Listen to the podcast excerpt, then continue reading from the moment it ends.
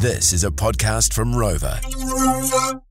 Well, Carla Muller is a principal consultant and agricultural economist with Perrin Ag, and she's been investigating ways for farmers to fund land use on their farms and, I guess, how to pay for it as well. Now, typically things like riparian plantings, they don't make as much cash return like, say, adding more sheep. So, how can they be funded? Well, biodiversity credits is an option, and Carla's here to tell us a bit more about this. Nice to talk to you, Carla. How are you? Good, thanks, Dom. How are you? Not too bad at all, not too bad. Um, so, let's start at the very beginning. What is a biodiversity credit, and are they really a thing yet in the marketplace? Yeah, good question. So, yes, they're a thing. We currently are seeing some people privately trading them in New Zealand. Um, we don't yet have a public market, although that is definitely on the radar of the government, and we've seen them release a biodiversity credit document for discussion. Um, we are seeing them come through. So one one good example is in Maungatautari Sanctuary Mountain um, in Waikato, where they've sold biodiversity credits through a company called Ekos to a private buyer, um, and that's funding essentially the conservation management of um, native and important biodiversity areas. Right. So is it uh, is it kind of work like a carbon credit or something like that? Is that kind of the idea?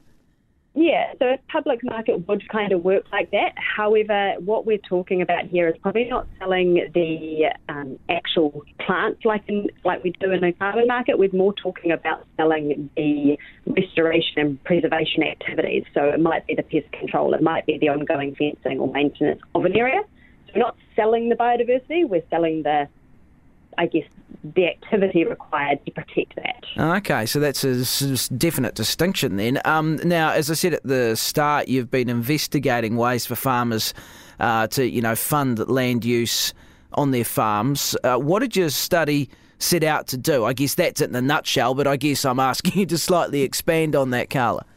Yeah, thanks. So first of all, I guess a huge thanks to the Land and Water National Science Challenge for funding this. Um, and GHA for being our co-authors. What we really wanted to do was essentially find novel or new ways to finance, essentially, as you said, land use change that has a high capital cost or a lower return. We were kind of looking for that, you know, silver bullet or magic money tree, if you like. But, you know, farmers would have found that if it, if it did exist, and we didn't come up with anything that was, you know, going to save save everyone. So what we did do was talk to as many people as possible. You know, nothing nothing like getting a wide range of views. Mm-hmm.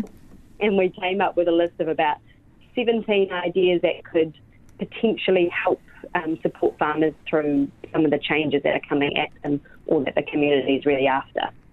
Right, okay. And obviously the uh, biodiversity credit is one of those.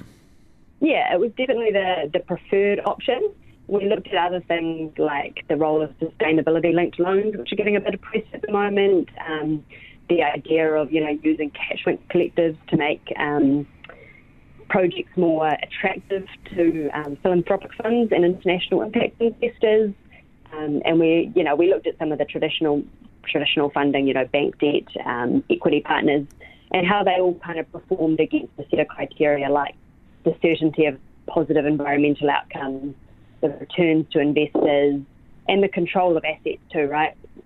You know, a big challenge with equity financing is that farmers like to retain control of their land, so that was really important to them as well. Mm, yeah, which makes total sense. Um, so let's look at this uh, biodiversity credit then, and uh, just trying to get my, my head around it. I'm sure other people are as well. Um, how special does the biodiversity have to be then to be deserving of a credit, do you think? Because, I mean, you could probably use a number of examples to qualify or not. I don't know. How do, how do you think it might work? Yeah, so I'm definitely a fan, as I said, at start selling um, the effort and cost required to protect or restore biodiversity. And the reason I like that is that it's a auditable, transparent. You know, it's a it's a unit you can actually price and sell. So, you know, how many hours did it take to do pest control in that area of bush or something like that? It's actually a tangible unit, whereas biodiversity isn't a unit. It's not like carbon, where there's actually a an I think biodiversity can be everything from species to habitat to ecosystem. So it's not a it's not a thing we can sell, but we can definitely um, sell or get funding for the effort and cost required to protect it. Um, so it doesn't it doesn't need to be particularly special. Um, it does seem like we are seeing most biodiversity credits at the moment kind of play in the ecosystem habitat space.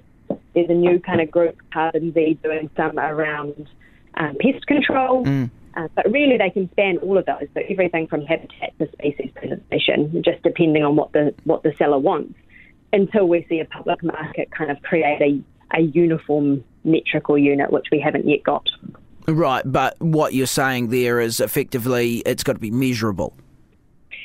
I think so. And the reason I say that is because you're selling it to someone, right? So they've got to know what they're buying. Exactly. You've got to know what you're selling. And, you know, to prevent that whole greenwashing space, it's got to be transparent and it's got to be auditable.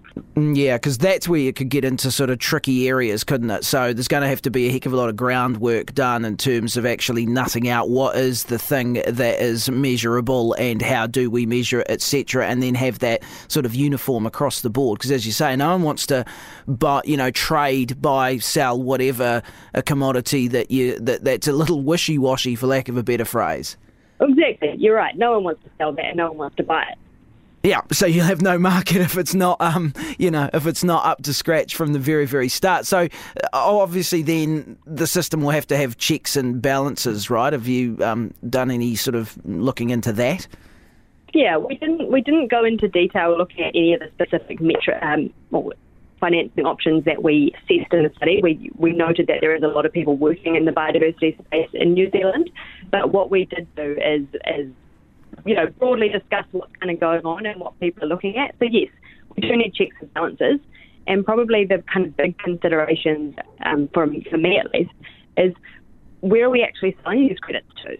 Um, mm. There is essentially what we're doing is replacing land that would have otherwise generated export revenue into something that's not producing export revenue. So selling credits offshore will replace that.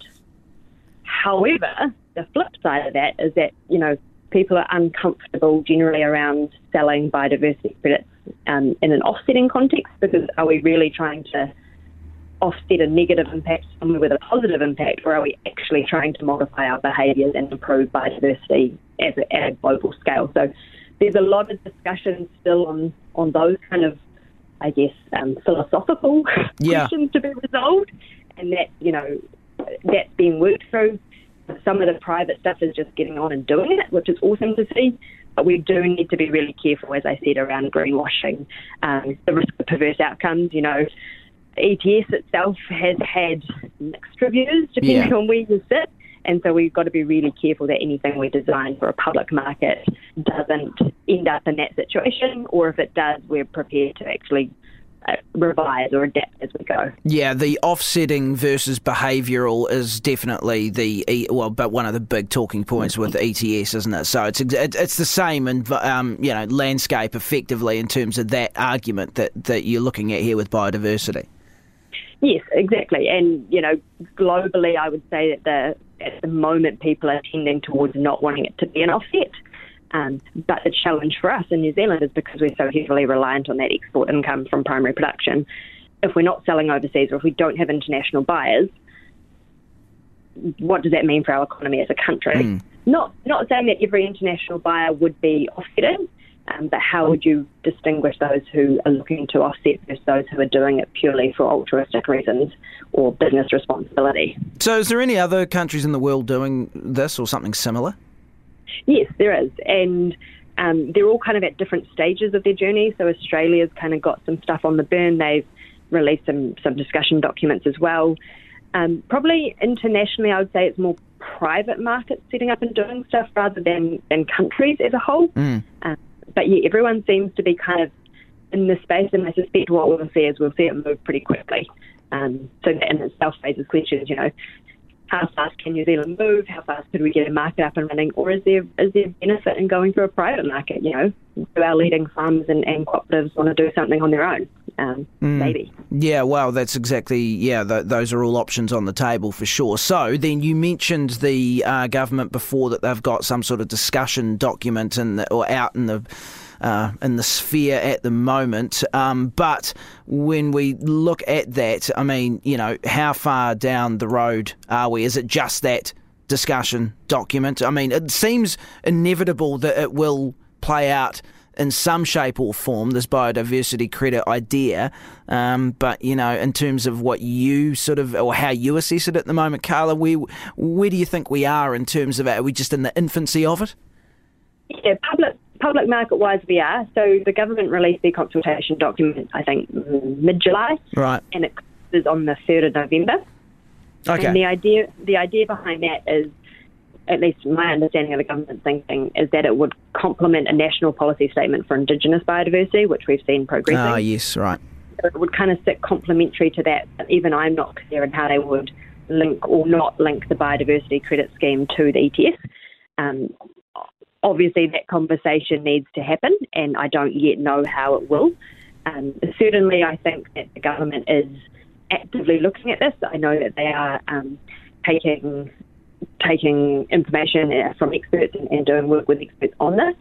What I hope is that the conversations are actually cross-cutting. I hope they're, you know, involving that perspective from landowners who will actually be doing this, from the financing sector as to how this might actually look um, when you consider things from a business perspective and a lending perspective, um, from the conservation sector, because we, you know, want to all work towards the same goal here. And equally, those who might be investors, right? If we're going to design something, we need to have everyone involved in the room designing it together. Well, the cynic in me says don't hold your breath. However, you've done some clearly done some good work and good thinking around this, Carla, and uh, you know we need um, uh, people to look into it and see how exactly it is going to work and provide options and solutions, I guess, uh, when it comes to this sort of thing. So, thank you so much indeed for explaining it to us in terms of the work you've done on it. And uh, look, we'll be keeping a close eye on it because, as I said before, I think it's probably inevitable. It just remains to be seen what form and shape it takes. So, thank Thank you so much. Not a problem. And I guess, you know, the only other thing I'd like to say is that, you know, as a result of the report and the work that we did, farmers do need to consider access to funding, um, and I hope that they do consider and look at ideas outside of traditional debt funding. Um, have a look at the report, see the other ideas in there, and if there's anything that speaks to them, you know, talk to their trusted advisors, um, because there there are other ways to finance things out there, and hopefully we can get the right money into the farmers' hands to do the right thing. Can people access the report online? Yes, so they can access the report, and there's also a handy infographic for those who don't want to sit there and read hundreds of pages. and both of those can either be found on the Our Land and Water website or on the Perrin Ag website. Our Land, Water, or Perrin Ag. Very good. Carla Muller, appreciate your time. Thank you so much. Thank you, Dom. Well, if you liked that, you'll love this. Subscribe to Rex wherever you get your podcasts from and follow us on social media as well and get all the latest rural content at rexonline.co.nz.